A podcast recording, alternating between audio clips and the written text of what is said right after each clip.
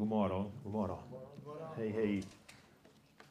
Det är härligt att det är flera som sitter här än det var i början. Och det är synd att vi, vi får inte träffas allihopa. Men det är en glädje att vi får träffas ändå. Det, vi får tacka Gud att vi får träffas. Det är underbart. Och vi blir så glada varje gång vi träffas här. Eh, jag tror att alla är sugna och alla har höga förväntningar. Det är en gång i månad när vi får träffas på så sätt. Då blir typ alla wow, vad ska Gud tala? Det är underbart. Jag tycker om eh, sådana böner. Man ber för den som ska predika och ber Gud, jag ber att han ska tala bara det som kommer från dig. och det blir jättestort ansvar, eller hur? så det ni känner att det kommer bara från mig, så det får ni eh, skippa lite. Men det viktigaste det är också min bön. Gud, att du ska tala. För att det är det Gud ska tala som, som ska verkligen förvandla våra liv. Det är det som är skillnaden. Det som Gud ska tala, det ska till, rakt till våra hjärtan. Jag kan inte, vi som människor, vi kan inte tala till varandras hjärtan. Men Gud, den ande som bor i oss, kan tala till varandras hjärtan. Så det är underbart. Vi får läsa Romarbrevet kapitel 3. Romarbrevet 3, från vers 10 till 24.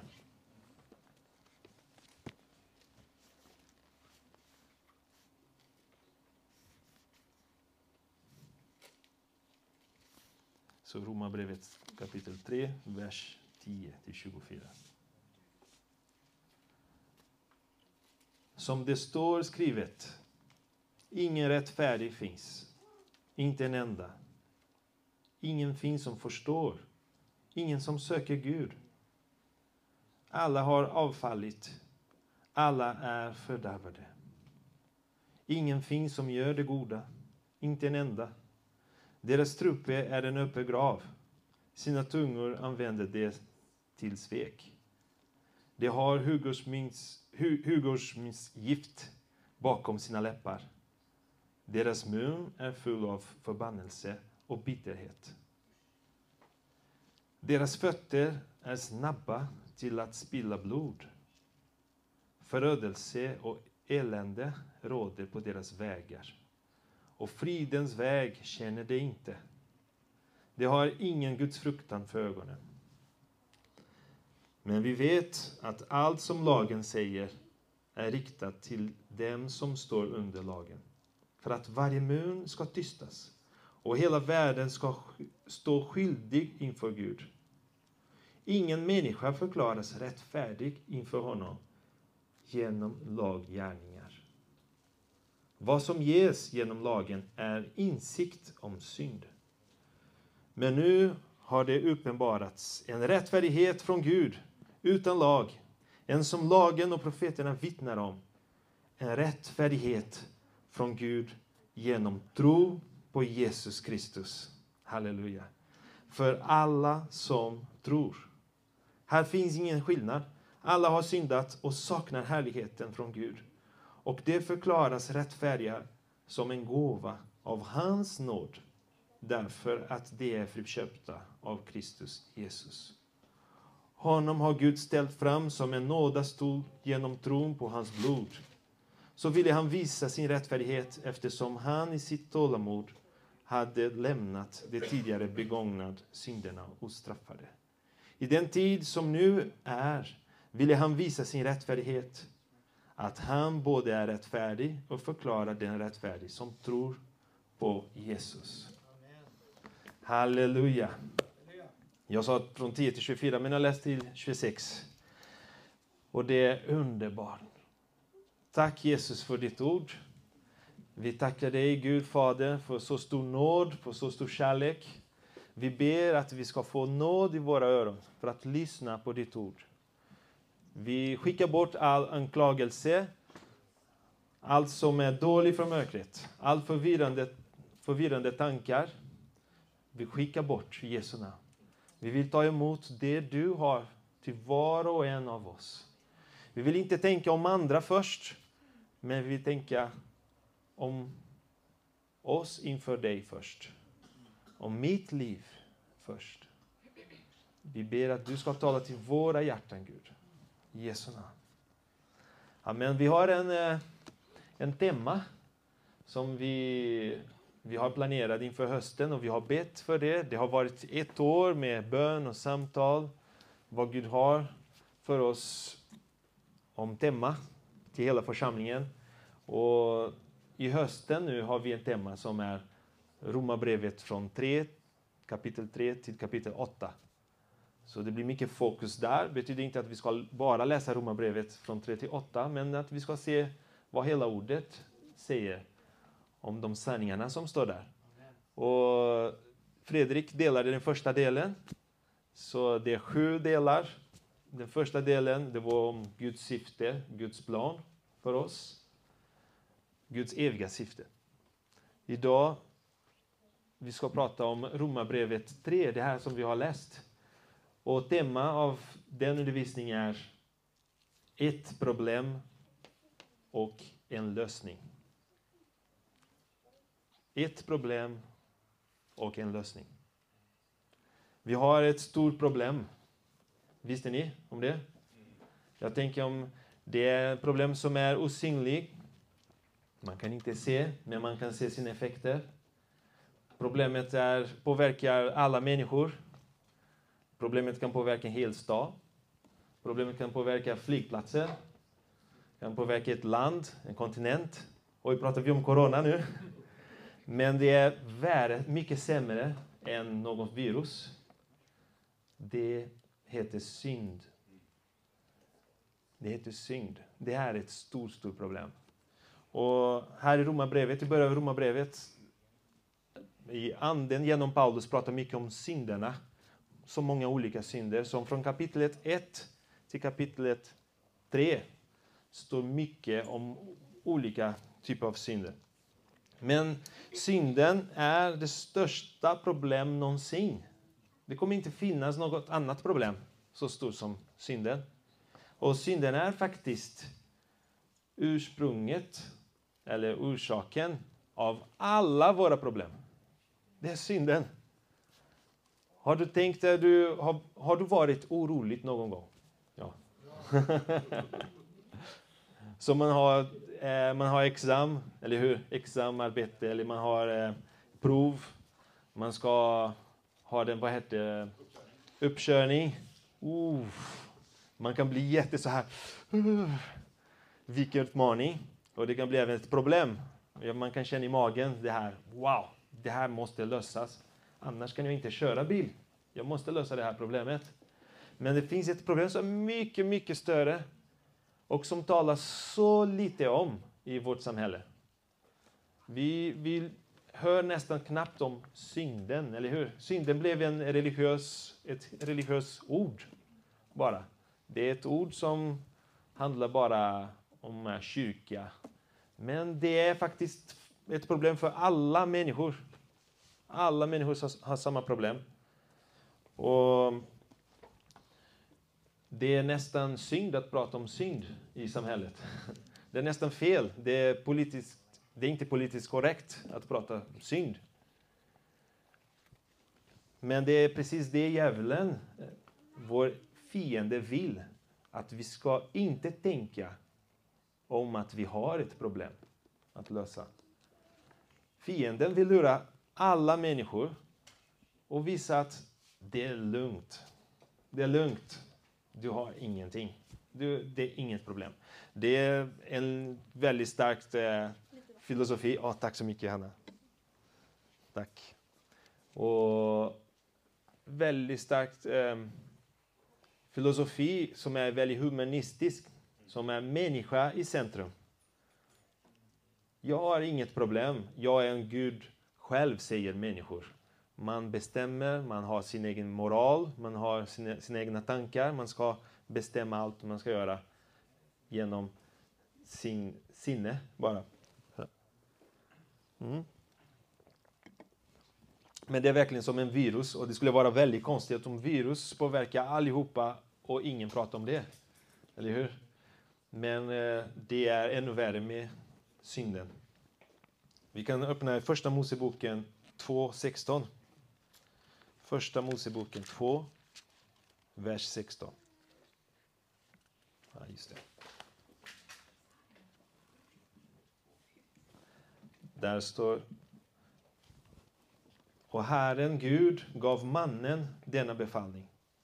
Du kan äta fritt av alla träd i lustgården, men av trädet av, med kunskap om gott och ont ska du inte äta. För den dag du äter det ska du döden dö. Det här är väldigt intressant. Gud vill verkligen visa, om du äter det, du ska döden dö. Jag kollar på hebreiska, okej okay, men det står mut, Eh, döden heter mut. Det står mut, mut. Du ska dö, dö.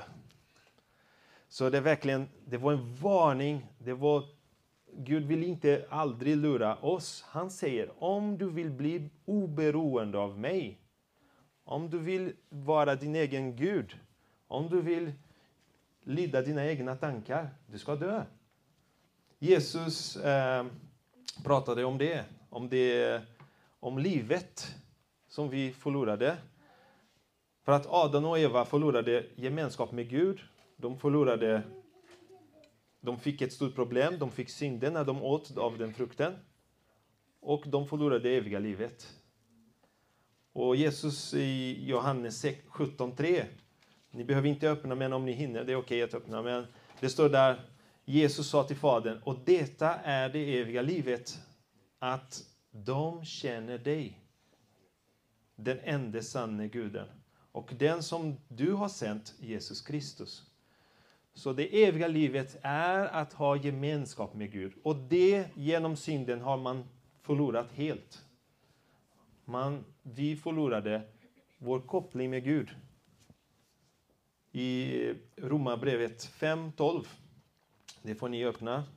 Eh, Romarbrevet 5.12 står Därför är det så genom en enda människa, Adam, kom synden in i världen och genom synden döden. På så sätt nådde döden alla människor eftersom alla hade syndat. Så viruset kom först till Adam och Eva och sen gick det till alla människor.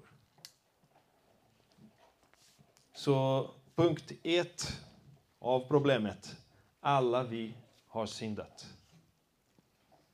Romarbrevet 3, kapitel 3, från 10 till 12. Det står så här. Som det står skrivet, ingen rättfärdig finns, inte en enda. Ingen finns som förstår, ingen som söker Gud. Alla har avfallit. Alla är fördärvade. Ingen finns som gör det goda, inte en enda. Så punkt ett, alla vi har syndat. Punkt två, alla är fördärvade. Och vi har läst om det nu. Alla har avfallit. Vers 12. Alla är fördärvade. Och Paulus, den helige Ande genom Paulus beskrev tre olika typer av personer.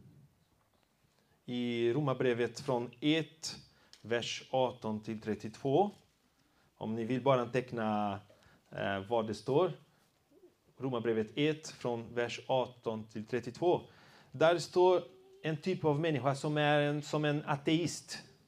En person som bryr inte sig alls om det som är moraliskt, om Gud, om en ateist som, utan moral. Jag menar inte alla ateister har ingen moral, men den ateist som Paulus skrev här, det är någon person som tänker inte att det finns ont och gott och det finns bara det som man bestämmer. Jag bestämmer och jag vill göra, leva mitt liv på olika sätt. Där finns en bra beskrivning av den här typen. Och sen det finns en nummer två, en som tänker, jag är inte så dålig. Jag är faktiskt en bra person. Och den är från eh, eh kapitel 2. Jag pratar nu om Romarbrevet, så kapitel 2, vers 1 till 16. Där står beskrivet en person som har sin moral jämfört med andras moral. Så om eh, den personen gjorde fel, jag gör inte fel. Den personen respekterar inte kö på ICA, men jag respekterar den. Jag kör bättre än de andra, jag är mer försiktig. Så den personen har sin, sin, egna, sin egen moral. Och sen eh, den tredje typen av person finns, en religiös. Och det talar mycket till oss som träffas här. Vi behöver ta emot det här ordet. Jag vill inte bli en sån, på negativt sätt, en religiös person. Det här på det negativa. En person som, jag går till kyrka, säger man, går till kyrka. Jag, jag läser min bibel ibland. Jag ber ibland när jag har ett stort behov. Jag söker Gud när eh, jag, har, när jag är med kyrka, i kyrkan. Och den är med, eh, det står en bra beskrivning där mellan kapitel 2, 17 till vers 29. En religiös person. Och vi, vi kan eh, ha varit en av de tre, eller alla tre typer. Det spelar inte så mycket roll. För att det som spelar roll är att alla de har syndat och alla är fördärvade i sig själv. Alla har avfallit. Eh, Romarbrevet 3.20, det står Ingen människa förklaras rättfärdig inför honom genom laggärningar. Så ingen kan förklaras rättfärdig inför Gud genom laggärningar. Så det räcker inte att göra många bra saker, mycket rätt. Det spelar ingen roll. Om jag har gjort 99,9 procent rätt, som är orealistiskt, men jag skulle fortfarande inte kunna stå inför honom genom laggärningar. Vad som ges genom lagen är insikt om synd. Det står här i Romarbrevet 3.20. Så genom lagen, Guds lag som är bra, Guds lag är bara underbart och vi kan se det i Guds ord. Det ger oss insikt om synd. Då kan jag förstå, oj, jag har syndat. För att det står i lagen att vi ska inte ljuga. Om jag har ljugit, då har jag syndat. Därför kan jag veta. Johannes 8.33, Johannes 8.33 34, Det står um, några fariseer svarade honom Vi är Abrahams barn och har aldrig varit slavar under någon. Hur kan du säga att vi ska bli fria? Och Jesus svarade dem Jag säger sanningen. Var och en som ägnar sig åt synd är syndens slav. Så det här är viktigt att vi kommer ihåg. Jag har blivit syndens slav. Okej, okay, så punkt ett var att alla vi har syndat. Två, alla är fördärvade. Och punkt tre, Gud är helig. Därför hatar han synden. Så Jesus beskriver där mänsklighetens läge, situation, i sin egen prestation. Genom lagen kan jag aldrig bli frälst. Genom att bara göra det goda, genom att bara känna att Nej, men jag, känner, jag mår bra.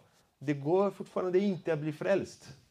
Det går fortfarande inte bli, att stå inför honom genom laggärningar. Det går inte i min egen styrka. Och Gud som är helig, och därför hatar han synden, det är en sanning som samhället tycker inte om heller. För att även i samhället, många säger Gud är kärlek. Gud är kärlek. Och det är sant, Gud är kärlek. Halleluja, det står i Guds ord.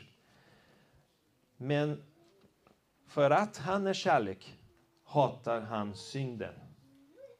Han kan inte bli kärlek och inte hata synden. Vi kan se det i Saltaren kapitel 5, vers 5. Där står Du är inte en Gud som älskar ondska. Den som är ond får inte bo hos dig. Så Gud älskar inte det ondska. Tack och lov. Så det här sanning att Gud är god, det här, är, det här förändrar allting. För att han är god behöver jag omvända mig av all min ondska. Behöver omvända mig av allt illa som finns inom mig, den viruset. Jag behöver be om förlåtelse. Jag behöver springa till honom och få hans nåd genom Jesus Kristus. Och vi kommer dit.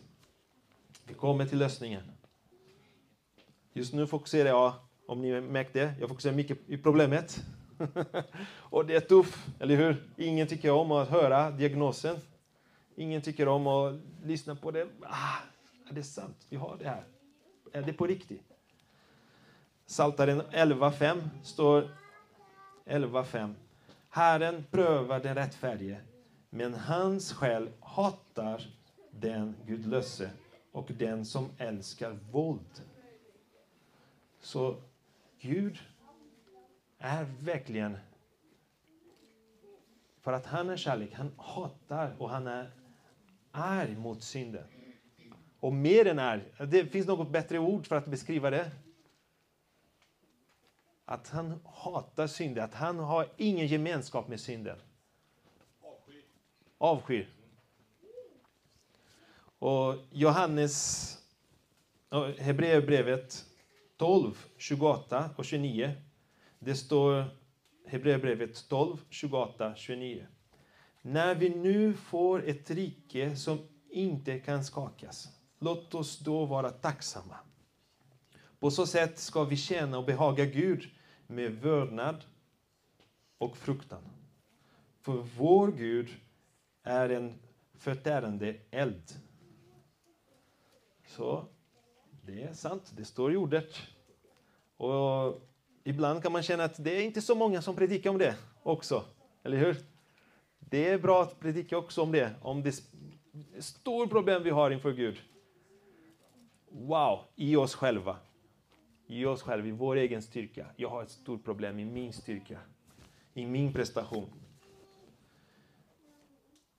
Men Jesus säger här, saliga är de renhjärtade, för de ska se Gud.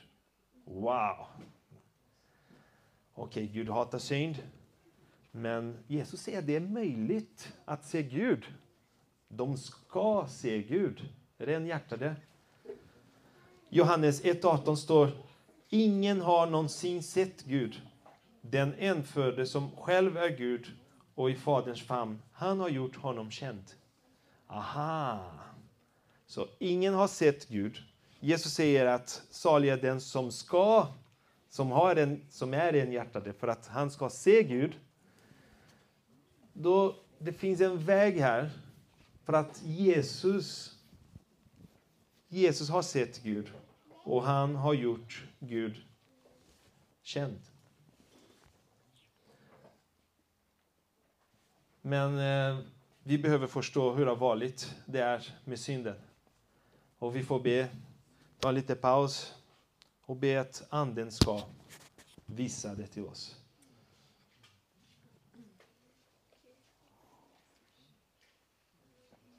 Ja, Gud.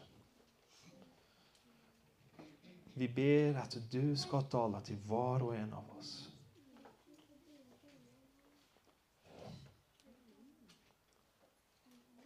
Det här är ett stort, stort problem. Gud. Led oss till omvändelse. Riktig, djupt omvändelse. En äkta omvändelse, Gud. Ja, Gud, du söker dem som ska tillbe dig i ande och sanning. Och vi vill vara de här tillbedjare. Vi tillber dig, Gud. Du är helig, du är rättfärdig, du är kärlek och du tar emot oss i din nåd.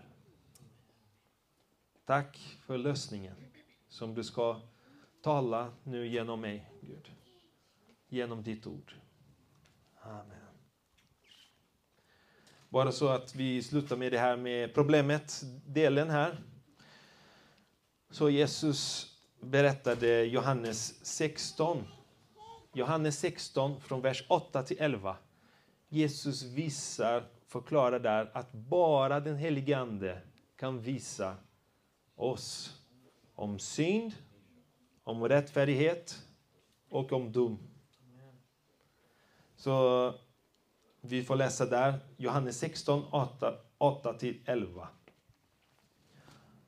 Och när han kommer, den helige Ande, ska han överbevisa världen om synd, om rättfärdighet och dom.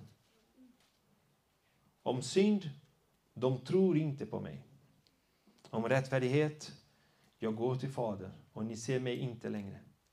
Om dom, denna världens första är dömd. Så bara att förklara lite här. Om synd.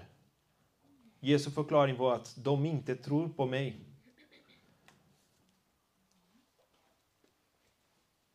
Så det var precis det Adam gjorde. Han trodde inte på Gud. Han ville bli oberoende. Han trodde kanske det Gud sa, det, var, det, är inte, det stämmer inte riktigt kanske. Och utan tro kan vi inte behaga Gud. Så källan, där, eller början av synden, är när vi inte tror på Gud. Det är den största synden man kan säga, att inte älska Gud och inte tro på honom. Att vi inte tror på honom. Handlar det om prestation, att vi måste göra massa laggärningar, att vi måste göra massa saker? Nej, vi behöver tro på honom. Och sen eh, Jesus säger om rättfärdighet. Jag går till Fadern och ni ser mig inte längre. En bra förklaring när det handlar om vår samvete. Vet ni, när eh, det är på skolan en lärare som undervisar till hela klassen och sen lärare ska hämta en sak. Och klassen är tomt nu, eller tomt av eh, vuxen. Då är det massa barn. Vad de ska göra? Vad ska de göra? Woo! Inte alla, men många klasser är så. Att hitta på grejer och använda mobilen och springa och kasta papper och, och stå på stolen och göra massa grejer. Skrika lite.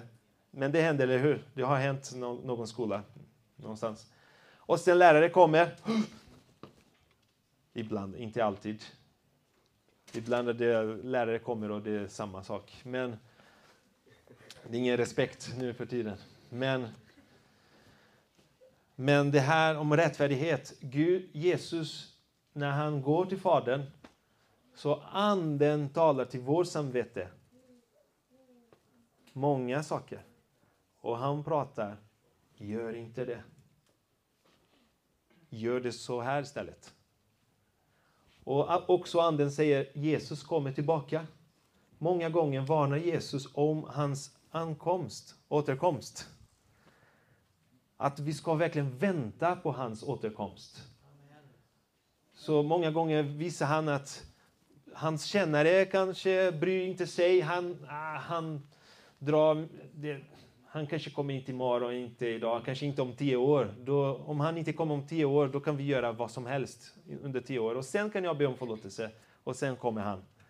Men anden är här nu och det är han som kan tala till var och en av, av oss om rättfärdighet, om Guds rättfärdighet.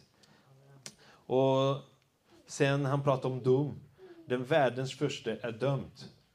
Så Jesus förklarar väldigt tydligt här, djävulen är dömd. Och jag vill inte bli dömd med, med honom. Jag vill inte stanna kvar i denna världen.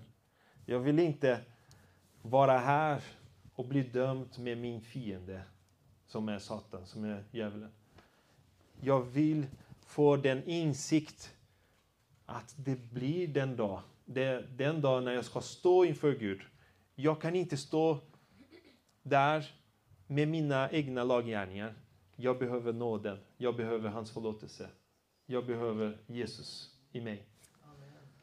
Så sen, eh, fortfarande i slutet av den första punkten, när Petrus predikar om evangeliet i Apostlagärningarna 2, hans första predikan, fylld av Anden, underbar predikan, Apostlagärningarna 2, Det är jättefint predikan om evangeliet. Och det var mycket riktat till judarna som var där i Jerusalem. Och, och sen säger Petrus, Apostlagärningarna 2, 36-38. Därför kan hela Israels folk veta säkert att denne Jesus som ni korsfäste, honom har Gud gjort till både Herre och Messias. Så Petrus visar här, kommer ni ihåg denna mannen från Nasaret? Som ni korsfäste.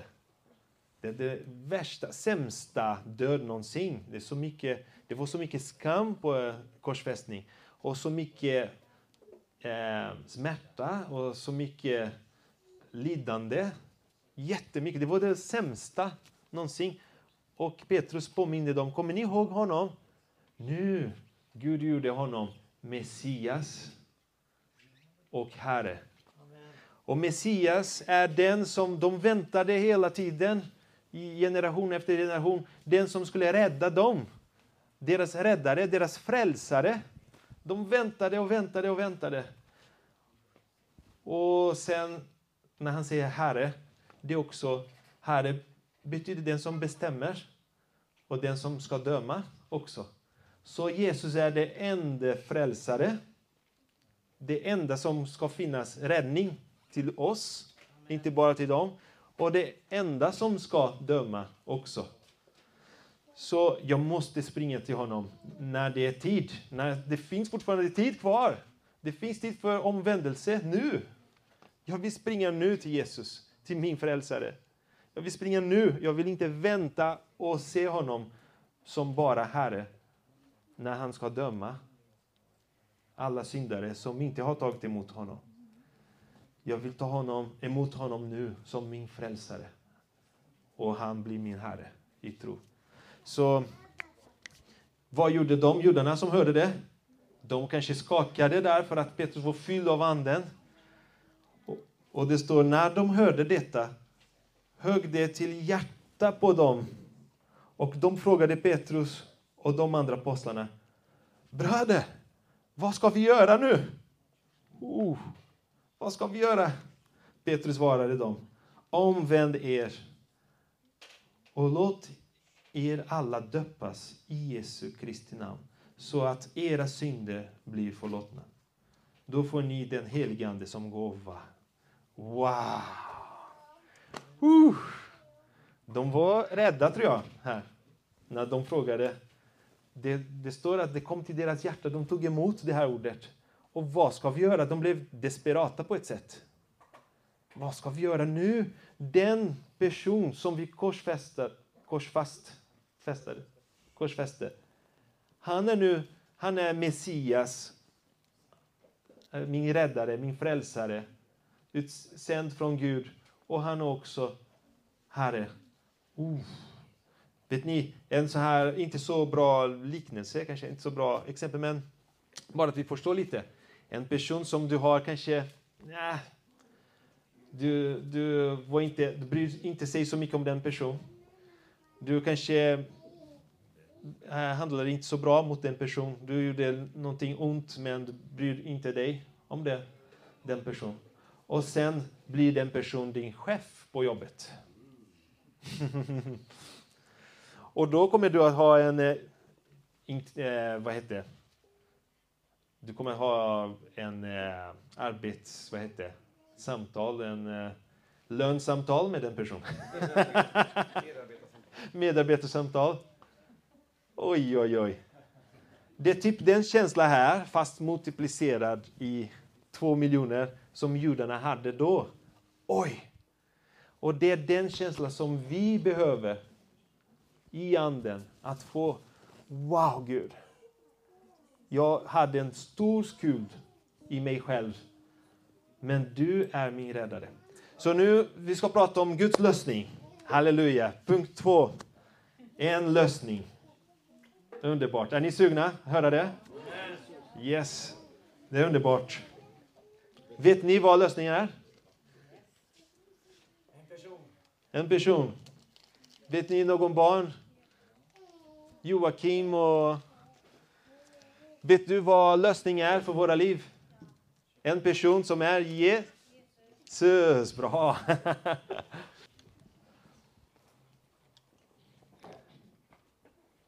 Vers 23, Romarbrevet 23, 3, 23. Det står alla har syndat och saknar härligheten från Gud. Och de förklaras rättfärdiga som en gåva av hans nåd därför att de är friköpta av Kristus Jesus. Så Kristus har köpt oss med sitt blod på korset. Halleluja! Tack Gud för frälsningen. Vi tackar dig Gud för räddning. Halleluja! Tack för att du frälsar oss även från synden, Gud. Du gör oss rättfärdiga i dig. Nu är, har vi rätta inställning för dig genom Kristus, genom tro på dig. Vi vill tro på dig mera och ta emot ditt ord, din frälsning. I Jesu namn. Halleluja. Efesierbrevet 2, 8 och 9. Efesierbrevet 2, 8 och 9. Det står Av nåden är ni frälsta genom tron. Inte av er själva. Guds gåva är det. Inte på grund av gärningar för att ingen ska berömma sig. Så det är inte på grund av våra gärningar, det är på grund av hans gärningar och hans personlighet. Vem han är. Det är på grund av Guds gärningar. Amen. Och Romarbrevet 3, tillbaka där, vi är mycket på, på det kapitlet. 3, vers 25 och 26 står Honom har Gud ställt fram. Wow, tack. Aha, du har ritat här, Erik. Vad, vad har du ritat här för mig? En raket. Wow, tack. Det var en gåva och det är bara nåd. Han ville bara ge det till mig. Det var fint. Tack. Honom har Gud ställt fram som en nådastol genom tron på hans blod. Så ville han visa sin rättfärdighet eftersom han i sitt tålamod hade lämnat det tidigare begagnad, be, be, äh, begångna synderna ostraffade. Så nådastol, det var vet du, äh, förbundens arken i, i tabernaklet och i templet. Det hade en, äh, två kerubin, vad heter kerubiner?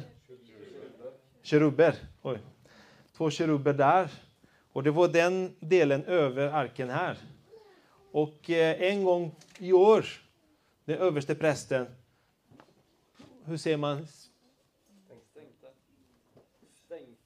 Stänkte, stänkte blod på nådastolen. Där. Och nu gjorde Gud det en gång som för alla gånger. Vi aldrig behöver det mer. Gud har gjort det genom Kristus. Att nu är vi vänner till Gud genom Kristus. Och det är underbart. Det är bara nåd.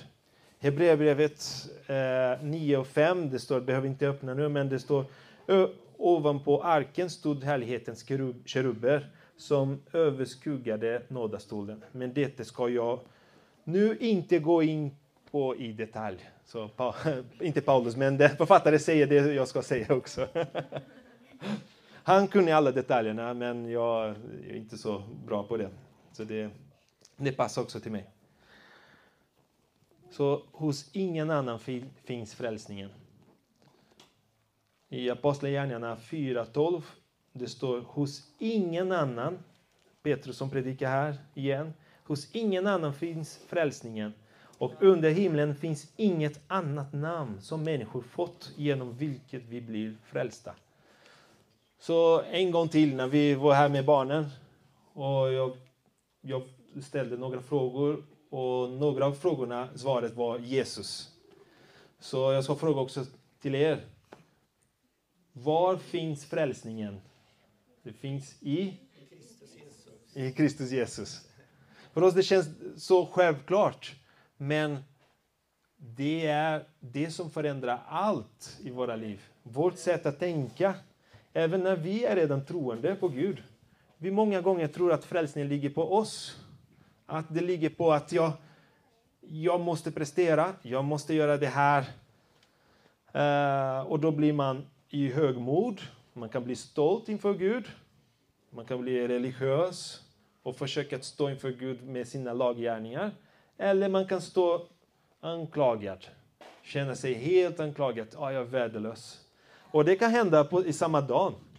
Man kanske är jätteglad, jättetaggad, men sen börjar man vandra i sin egen rättfärdighet. Man, man blir sin egen frälsare. Och sen gör man någonting dumt och man känner sig helt anklagad. Nej! Så det här är en påminnelse till varje dag. Det är bara genom Jesus. Det är bara genom honom. Det finns ingen annan. Vi behöver mer uppenbarelse av det. Eh, jag tror att tills Jesus kommer tillbaka. Att vi ska gå djupare och djupare. Det är bara genom honom, inte genom laggärningar. Våra laggärningar.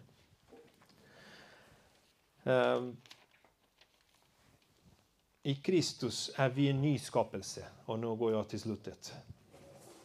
Så nu tror jag på Gud, tror jag på Jesus. Jag tog emot frälsningen. Nu tror jag på honom. Jag blev fylld av Anden. Jag blev döpt i vattnet. Jag omvände mig till Gud. Underbart. Nu är det viktigt att veta att nu är jag en ny människa. Nu har jag ett nytt sätt att vandra. Nu har jag de, allt som Gud har planerat för mig. Här, som står i Efesierbrevet 2. Eh, det står att vi, Gud har förberett eller hur? gärningar till oss. Och det kommer från himlen, det är inte våra egna tankar, idéer, men det är när vi, vi vandrar som en ny människa i anden, med, i andens kraft, inte min egen kraft. Andra Korintierbrevet, kapitel 5, från 16 till 21. Jag undrar om vi, vi kan läsa tillsammans den. Så jag läser en vers och ni läser den vers efter mig och sen läser jag. Så andra Korintierbrevet 5, vers 16 till 21. Så jag ska börja här. Därför känner vi inte längre någon på ett ytligt sätt. Även om vi har känt Kristus på ett ytligt sätt känner vi honom inte så längre.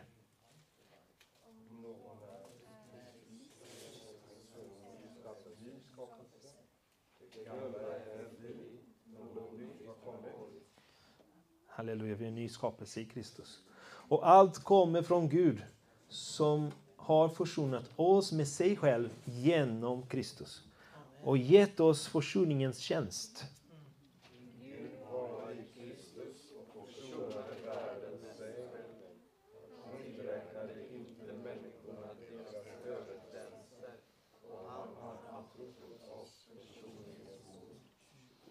Vi är alltså sändebud för Kristus och Gud vädjar genom oss.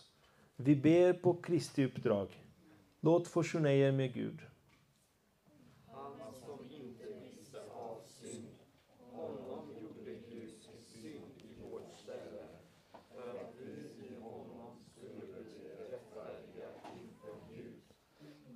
Halleluja. Halleluja. Så det är underbart. Han som inte visste av synd, Jesus, helig, helig, helig i hela evigheten. Innan, i begynnelsen var ordet hos Gud och han var Gud och han var med Gud. Jesus i hela evigheten, som är Gud, har, hade aldrig syndat och har aldrig syndat.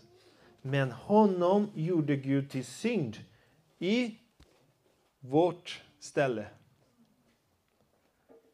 Wow! Och det är så stort att Jesus inte bara dog för oss, att han inte, inte bara att han tog vårt ställe där på korset, men sen att han uppstod. Amen. Halleluja! Det här förändrar allting också. För att det är några som kanske man kan tänka om, om jag hade tagit straff på mig, om jag hade varit på korset istället. Och kanske då, och jag uppstår. Eller hur? Man kan komma på olika lösningar. Men det var helt omöjligt för oss att göra det Jesus gjorde. För att när Jesus tar vår synd och, och blir död accepterar Gud hans offer på korset. Han godkänner. Han säger han är helig. Han har varit helig i hela sitt liv här på jorden. Och döden kan inte få grepp på honom. Döden kan inte hålla Jesus. Men om det var vi istället, vi skulle vara döda. Vi skulle leva i döden och i dömda för hela evigheten. Men Kristus stod vårt ställe och han blev uppstod. Och det här för oss, det finns en, en sång Ehm, som vi kan sjunga också om ni vill eh, komma fram. Så vi kan sjunga den sång som säger I'll never know. Varje gång jag sjunger den sång, jag blir så berörd. I'll never know how much it cost to see my sin upon that cross. Det går inte att förstå det. Att Jesus gjorde offer som ska finnas för evigheten. Han ska för alltid bli en människa nu. Han är för alltid en Gud, han är Gud och han är människa. Han ska alltid finnas som i människoform, form, i människobild, med en förhärligad kropp. Så det här för oss är svårt att förstå riktigt. Vi är mycket begränsade att förstå detta. Men en sak som vi kan göra nu är att ta emot hans nåd. Att ta emot Kristi liv i oss. Att verkligen tro på honom. Vi är här för att tillbe dig, Jesus. Vi är här för att ta emot ditt liv i oss. Vi vet att det finns det här stora problemet. Vi vet, Gud. Men vi vill se på dig, vi vill fokusera på dig, Gud. Du är vår lösning, du är vår räddare. Du är vår Herre. Du har köpt oss, friköpt oss med ditt blod. Vi tackar dig, Jesus. Och så stor nåd. Vi tackar dig. Du gjorde för att du är god, för att du är kärlek, för att du har älskat oss från början. När vi var dina fiender, du älskade oss först, Gud. Du dog på korset med ett syfte, med ett mål, Gud. Att rädda oss. Du vill att alla människor ska bli frälsta. Du vill det stå på ditt ord, Gud. Åh Gud, vi tar emot nu. Vi vill inte vänta till imorgon, Gud. Vi vill inte vänta nästa vecka. Vi vill inte planera, Gud, någon frälsnings egen plan, Gud. Att göra det strax innan du kommer tillbaka. Vi vill göra det nu, idag, Gud. Vi vet inte hur länge vi ska leva här på denna jorden, Gud. Vi vet inte när du kommer tillbaka, som du har lovat, Gud. Men som du sa, det är frälsningsdag idag, Gud. Vi vill, Gud, ta emot om igen, Gud. Och om du har inte tagit emot än Jesus med hela ditt hjärta, du får den tillfället att göra nu. Vänta inte, planera inte till imorgon. Gör det nu för att Jesus är här och vill prata med dig, prata med i ditt hjärta. Åh Gud. Du vet vad vi är, exakt vad vi är, Gud. Du vet hur mycket vi tror, Gud. Du vet vad vi behöver, Gud. Du vet, tala till våra hjärtan, Gud. Vi vill omvända oss från våra synder om igen, Gud. Vi vill ödmjuka oss inför dig och ta emot din nåd. Din nåd. Halleluja. Mm.